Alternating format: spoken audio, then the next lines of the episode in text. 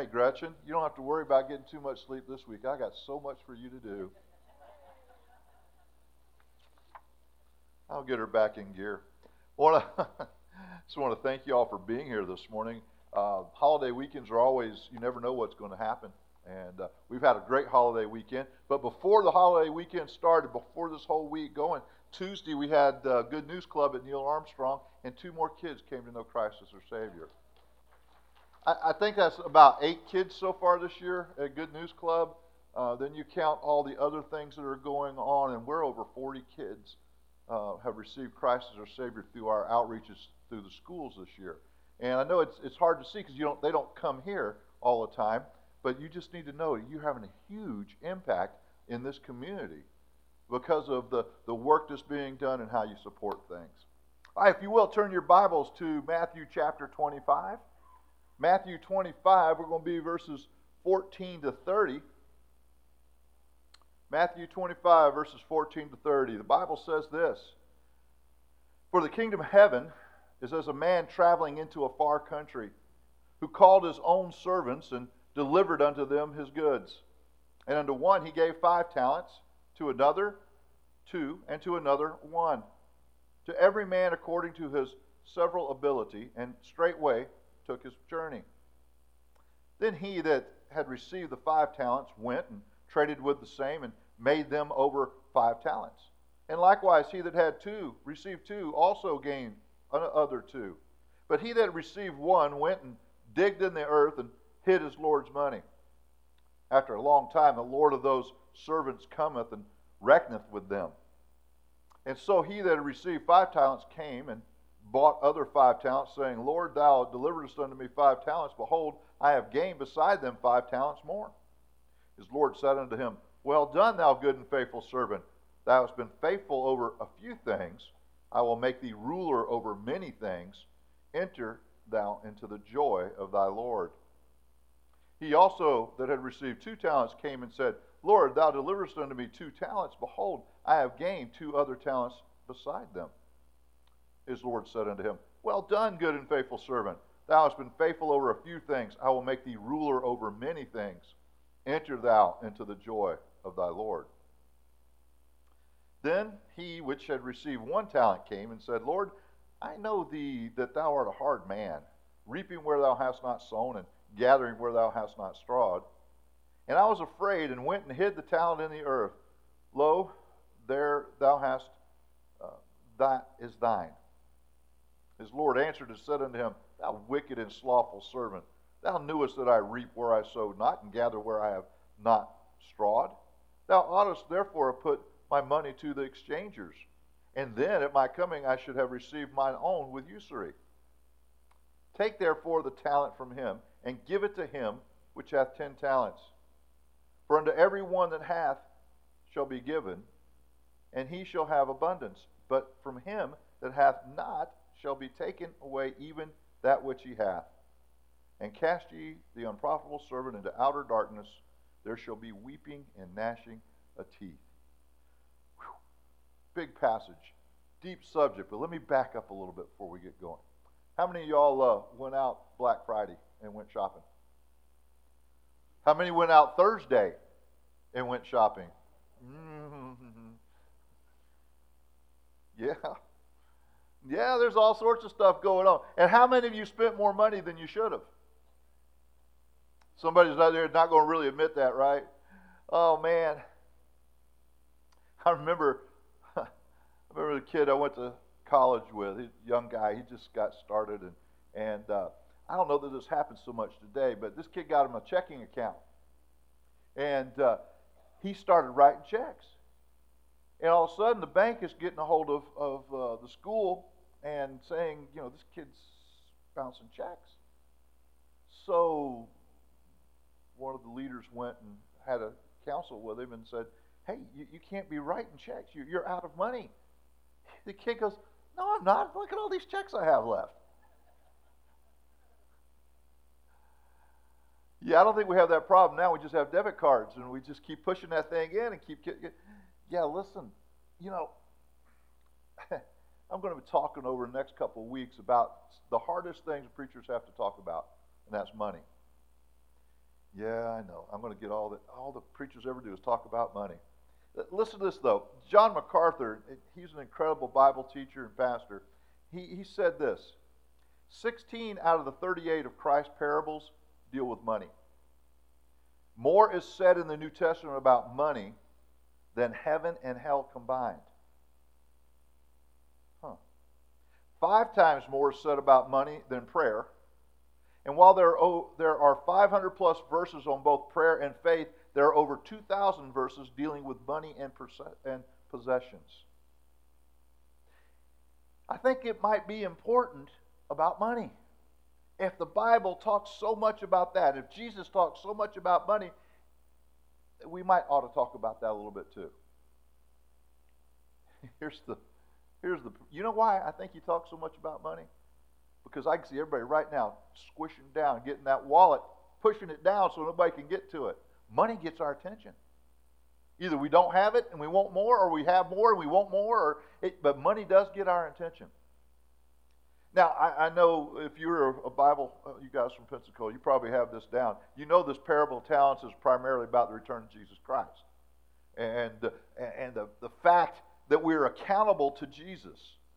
We're accountable for the decisions that we make in our life regarding really our time and our treasure and our talents. Romans 14 12, so then every one of us shall give an account of himself to God. And that's not the, the people who don't know God, that's us who know God. We will talk, we will stand before the Lord, and we will give an account of what we've done with our lives for His glory. And we'll either be, we will receive, well, we'll receive blessings, we'll receive crowns, we'll be honored, and then we'll have the honor of giving those back to the Lord. So, really, what I want to talk to you about today, you're going to start with the real basics. It is called stewardship. Now, I know that's not a word that's used much today. Let's say manager. You might get a better better idea. It's a, and, and here's really a, a, a good definition of stewardship or management of what God's given. It is using God given resources for the accomplishment of God given goals guy uh, named Ron Blue wrote that. He was a, an incredible guy. He, he, was, he was Dave Ramsey before Dave Ramsey was. So some of y'all know who that is. Ron Blue wrote a lot of books on, on money. So it's taking care of what God given you and taking what He's given you and using it for His glory. That's managing what God's given us to us. Or the biblical term is stewardship. So this morning I just want to give you a few principles here about stewardship, how to take care of not only the money, but our time and the gifts, the talents that we have. I know, don't get confused. The talents in this passage is money, but we do have talents that God gives us. We're, we have spiritual gifts, and we are going to be accountable for how we've used those gifts too. So I don't want to just focus on money, I want to focus on everything. And the first point you need to know is the big number one is that God owns everything. Look at Matthew 25 14. For the kingdom of heaven is as a man traveling into a far country, who called his own servants and delivered unto them his goods. Before we can handle money, before we can really handle our time, before we can handle our, our, our, our gifts and talents and make wise choices, we need to start with the premise that that's really taught throughout God's Word and that is that God is the owner of all things. First Chronicles 29, verses 11 and 12. Thine, O Lord, is the greatness and the power and the glory and the victory and the uh, majesty. For all that is in heaven and in the earth is thine. Thine is the kingdom, O Lord, and thou art exalted as head above all. Both riches and honor come from thee, and thou reignest over all, and in thine hand is power and might, and, hand, and in thy hand it is to make great and to give strength unto all. Psalm 24 1. The earth is the Lord's, and the fullness thereof, the world, and they that dwell therein. God owns everything. A couple little points under that. First, God has the right to whatever he wants. You realize that? He owns it all, so he has the right to it. That means that in a relationship, in the relationship to all that you have, God has owner's rights. And you and I are left with the responsibility of managing it or taking care of it, whatever He's entrusted. If you walk around the house you live in, well, maybe it's that you and the bank own. The bank owns more of my house than I do right now. You should realize that the dirt that that house has been on, that, that dirt's been there a long time. It was a long time before your house was built on that dirt. And you know what? A long time after your house is gone, that dirt's going to be there. And who made the dirt? God. So we're just borrowing this stuff. You, you don't own it, we're only possessing it for a short time. And this is really a great truth because when you lose something, you should really count it to be the Lord's right to take whatever it is. You guys know what a title search is? It, it wasn't that long ago we closed on a house and had to do a title search and all that to make sure it was really owned and this and that. The idea, though, is that title search, somebody owned that property before, somebody's going to more than likely own my, that property at another time, and it's still God. God owns the land. He was here before anyone else, and He's going to be here after everyone else, so He has the right to ask whatever He wants of us. Second, this get this. Every spending decision is a spiritual decision. You start that God owns everything, then you and that, that He has a right to whatever He wants, then you uh, you'll understand that every time you spend money, it's a spiritual decision. Okay. Let's go back to this shopping thing. I know I'm in the I went on Friday too. I bought Zachary some presents and I bought Laurel a present, and other presents are coming in the mail because we did it on online. I still got a few to go. But you know what? We have to budget. Every time we go and, and figure out Christmas, and that seems to be a time where people overspend and overindulge, and, and I'm probably going to do the same thing on my grandson. I'll probably overindulge for him. Everybody else, we got a set price that we have spent for them. Grandson, he's going to get, I don't know what he's going to get, but it's going to be good. I got to call the other grandparents to make sure I can, you know, I don't buy the same thing they do. But it's got to be just as cool as whatever they get. But every time we make a purchase, every time we spend money, you have to understand that's a spiritual decision. I used to sell cars. That's what got me through Bible college. I sold cars. And people would come in and, you know, and we'd go through all the stuff and, and they get to the place and we'd get the deal almost made and they say, Well, I need to go home and pray about it. Now, some of those people were honest Christians and they were they were just they were really did want to go pray for, about it, but others were just lying because they they used that as an excuse to get out. I used to say, well, well, let's let's pray right here. I found out who was real serious then. But that's the right thing to do. By the way, if you go car hunting, you do your praying before you go to the lot. Okay? You have you should have everything already there. I used to teach how to buy a car. Um, I wouldn't try to do that today. But listen, you should have that decision made. You should be prayed up before you go to spend that money. Before you go to buy that new washer and dryer or whatever that next purchase will be. If it's big purchase, definitely pray about it. But you know what? You really ought to pray about the small purchases too. Because it is a spiritual decision. you know, it's funny. I can tell a whole lot about you if I looked at your checkbook register. Those of you who keep a checkbook register. I can tell where you spend your money. You want to look at mine? I pay my normal bills. I pay, I give, and then everything else is Publix.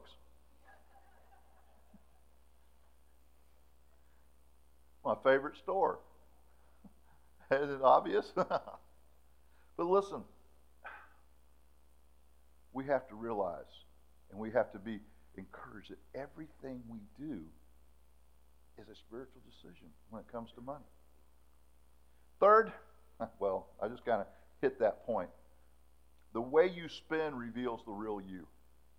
Hey, just like all my money's at Publix, it's for food and for food and well, there's some little stuff I get my wife there uh, every now and then, but for food.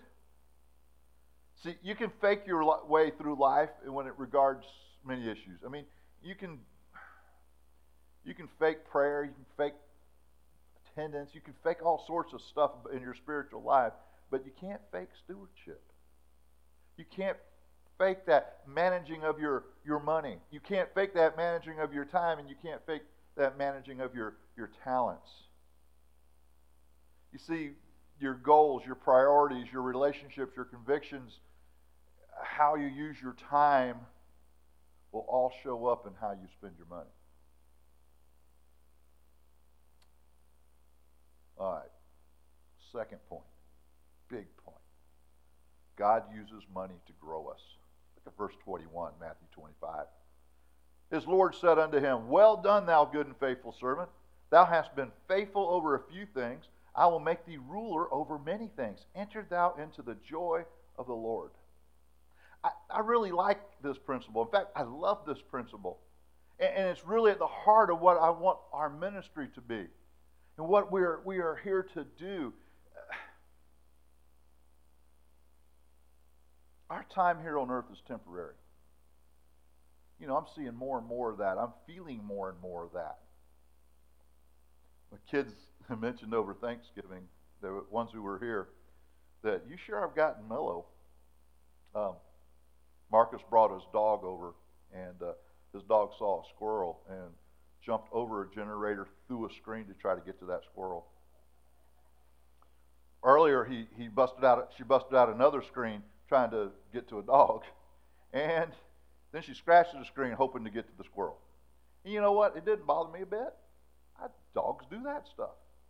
Now, my kids were just, especially Laurel, she just thought I was going to hit the roof. I didn't. I don't know, must be getting old and, and mellow, or I don't know. But what I think really what it is is I'm finding out this life is too short to worry about some of those little things, to get all in a, in a mess over some little things. It just isn't worthwhile. I just went and bought the screen and made Marcus fix it.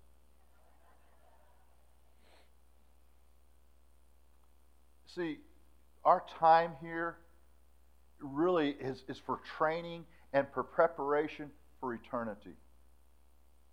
The very heart of the parable is that God has entrusted with us his resources and is, and, and is going to measure what we do with what he has given us. And he expects us to grow. Not just our money, not just, but our time, our talents, all the stuff he's given us, all the, the gifts he's given us all the abilities He's given us, how we manage those things, how we take care of those things. It, it, it's, it's training for eternity. And He expects us to grow. One of the saddest things I see as a pastor are people who have been in church for years and years and years and years, and they're still spiritually very young. They never grow, they never mature. Those are the people I upset a lot. I say crazy things sometimes. But we are to grow. Each of those three stewards were entrusted with talents. They, they differed in amounts. They were given to, the, to them by the Lord, and they were to be used to work for His glory. This is really an important principle because managing your money or, or what you do with it is important whether you make a little or a lot. That means that our possessions, everything that God has given to us, including wealth, become an effective way for God to grow us in our relationship with Him. Every time we bought a house, Cindy and I have said this house is to use for the Lord. And I know many people here have that same that same thought process. Our house is the Lord's. We use it to be a blessing, and and we do. We open our house up to do all sorts of things, even sometimes when we don't feel like it. I have a feeling this week I'm going to have a whole bunch of teenagers over there on Thursday night. Okay, we'll be good. It'll be good. Listen, it grows us. It's not how much you have, it's what you do with what you have. God wants us to be content. He's more interested in our contentment and our godliness than he is in our financial situation. And that's why the Bible puts so much, so much emphasis on contentment. Philippians 4:11. Not that I speak in respect of want, for I have learned in whatsoever state I am therewith to be content. By the way, it's sometimes a whole lot easier to handle poverty than it is prosperity. Have you noticed that? Seems like the more prosperous we get, sometimes the less we less well we handle things. When we grow to the place where God can trust us, He will give us greater opportunity for usefulness in His kingdom. It's been said, and you've heard that over and over for a lot of years. If we take care of what God gives us, He'll give us more. That's biblical. And when we don't take care of what God gives us, why should He give us more? That's why you see piles of bushes out there, and you're going to see all sorts of things. If you go to this back building, Bob has been back there laying carpet this last week, and he's going to lay some tile, and we're and we had the building fixed, and we got to take care of the things God has given us so that we can use them for His glory. See, God uses money to grow us. Ask yourself this question Am I a better steward of what God has given me than I was a year ago? What do I have to do to grow as a steward? How do you want to handle these things? All right, third point, because we got we got to roll. God expects the same from us regarding regardless of our wealth. Matthew 25, 23. And his Lord said unto him, Well done, thy good and faithful servant. Thou hast been faithful over a few things. I will make thee ruler over many things. Enter thou into the joy of the Lord. Listen, in our mixed up world, we're always comparing ourselves to others. I'm poor compared to probably everybody in here.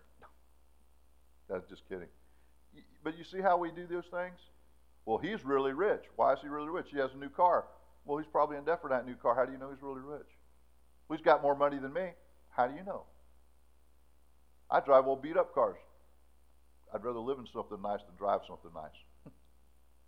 Listen, we got to quit comparing ourselves. According to the Bible, it, it's not a wise thing for us to do. In fact, it's dangerous. When you get on that path, you start looking at others and, and making decisions based on what you, well, how you think that you compare. That old keeping up with the Joneses, well, I got to have what they have. Larry, my son, is going to come look at your guitar. He's going to get green with envy, and he's going to convince Katie that he needs one. He can sell her anything. I'm going to have to try to explain to him, you wait. You've waited a lot of years to get that guitar. He's going to have to wait a lot of years. Listen, we got to quit comparing ourselves.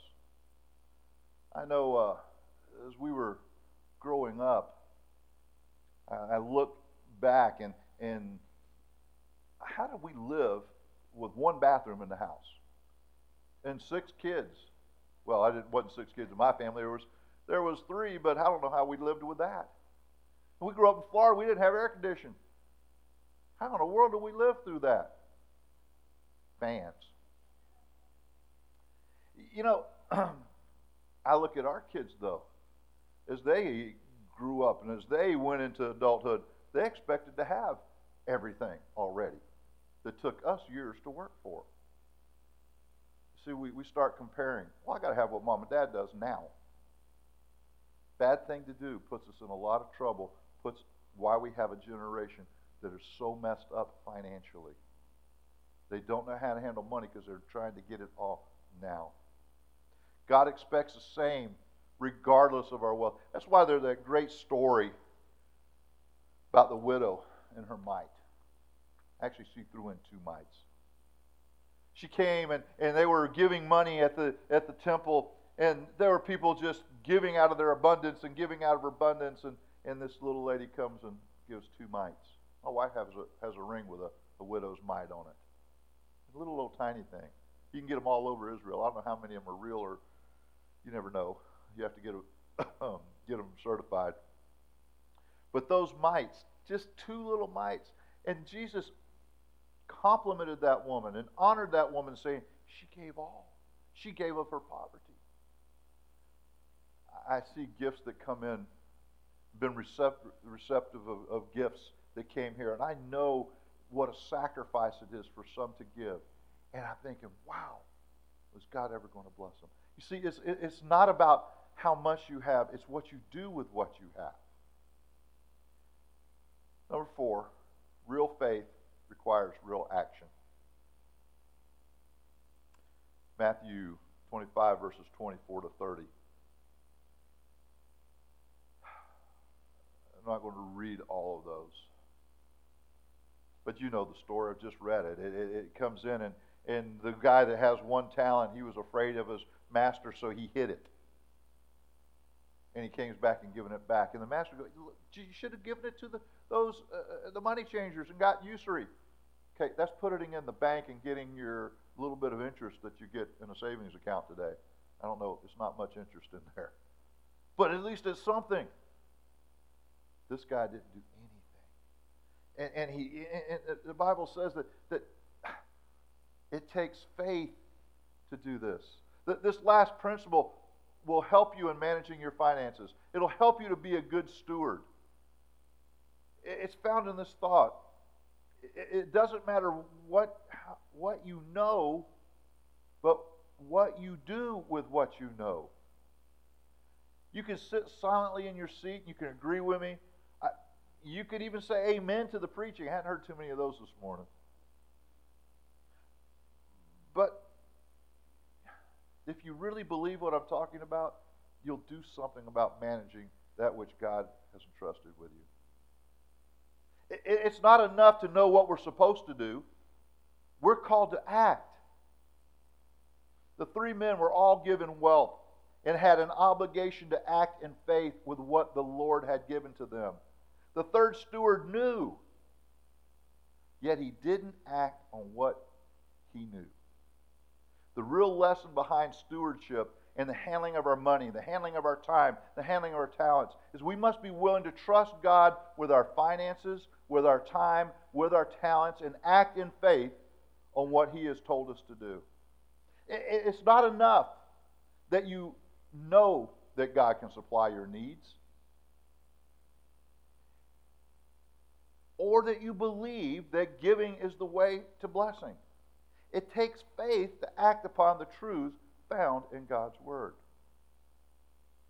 James 2:18 Yea, a man may say, Thou hast faith, and I have works.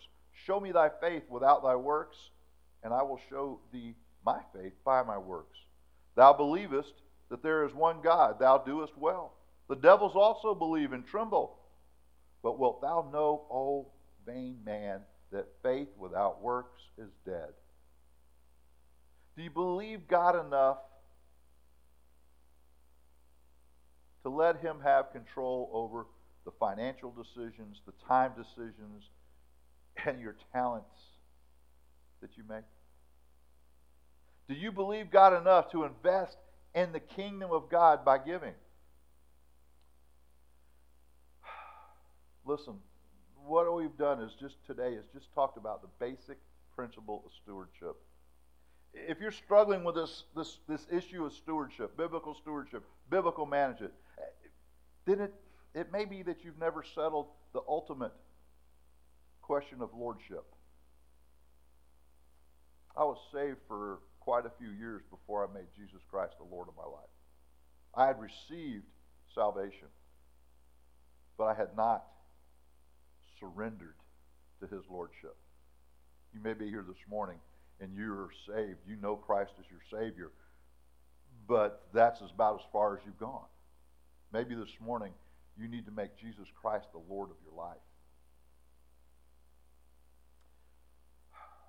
1 Corinthians 6:20 says this, "For you are bought with a price. Therefore glorify God in your body and in your spirit, which are God's." You're so valuable that he paid for your redemption with the life and death, the shed blood of Jesus. You can respond to him, to his love in your life today. If you don't know Christ as your Savior, you're missing out on the most amazing things in the world. To be forgiven of all your sins. To know that you have a place in heaven. that you'll never be judged for the wrong things you've done. You'll only be rewarded for the things you have done. That comes by knowing Christ as your Savior. You see, He died on the cross, He was buried, and He rose again to pay for our sins, to pay the penalty for our wrongdoing. And, and as we, you ask, oh, how are all these kids getting saved? It's because they have faith and they understand that to receive Christ as your Savior, all you have to do is admit that you're a sinner, that you've messed up. And believe that Jesus died on the cross and, and rose again to pay for your sins. And third, to call on him. For whosoever shall call upon the name of the Lord shall be saved. You may be here this morning and you believe all you need to know, all you need to believe to know Christ, but maybe you've never called on him. Maybe it's a head knowledge and not a heart. Today, with your heart, reach out and call on him. Maybe you all are really good stewards, and I know there's some great stewards in here. You all take care of things. I want to help us as this, as a as a church family, be good stewards of what God's given us. He's given us incredible buildings, incredible land, incredible facilities to be used to reach out. Help us take care of those things. Help us manage those things. Help me manage those things. I'm not a CEO. I'm a pastor. Some of you have much more knowledge than me, and I'm li- open to listen. Help us take care of what God's given us so we can get more. I love seeing people come to know Christ. But I don't want it to stop. I want to see more and more and more. I want to see these seats full, full, full. As we make disciples who make disciples. Let's pray.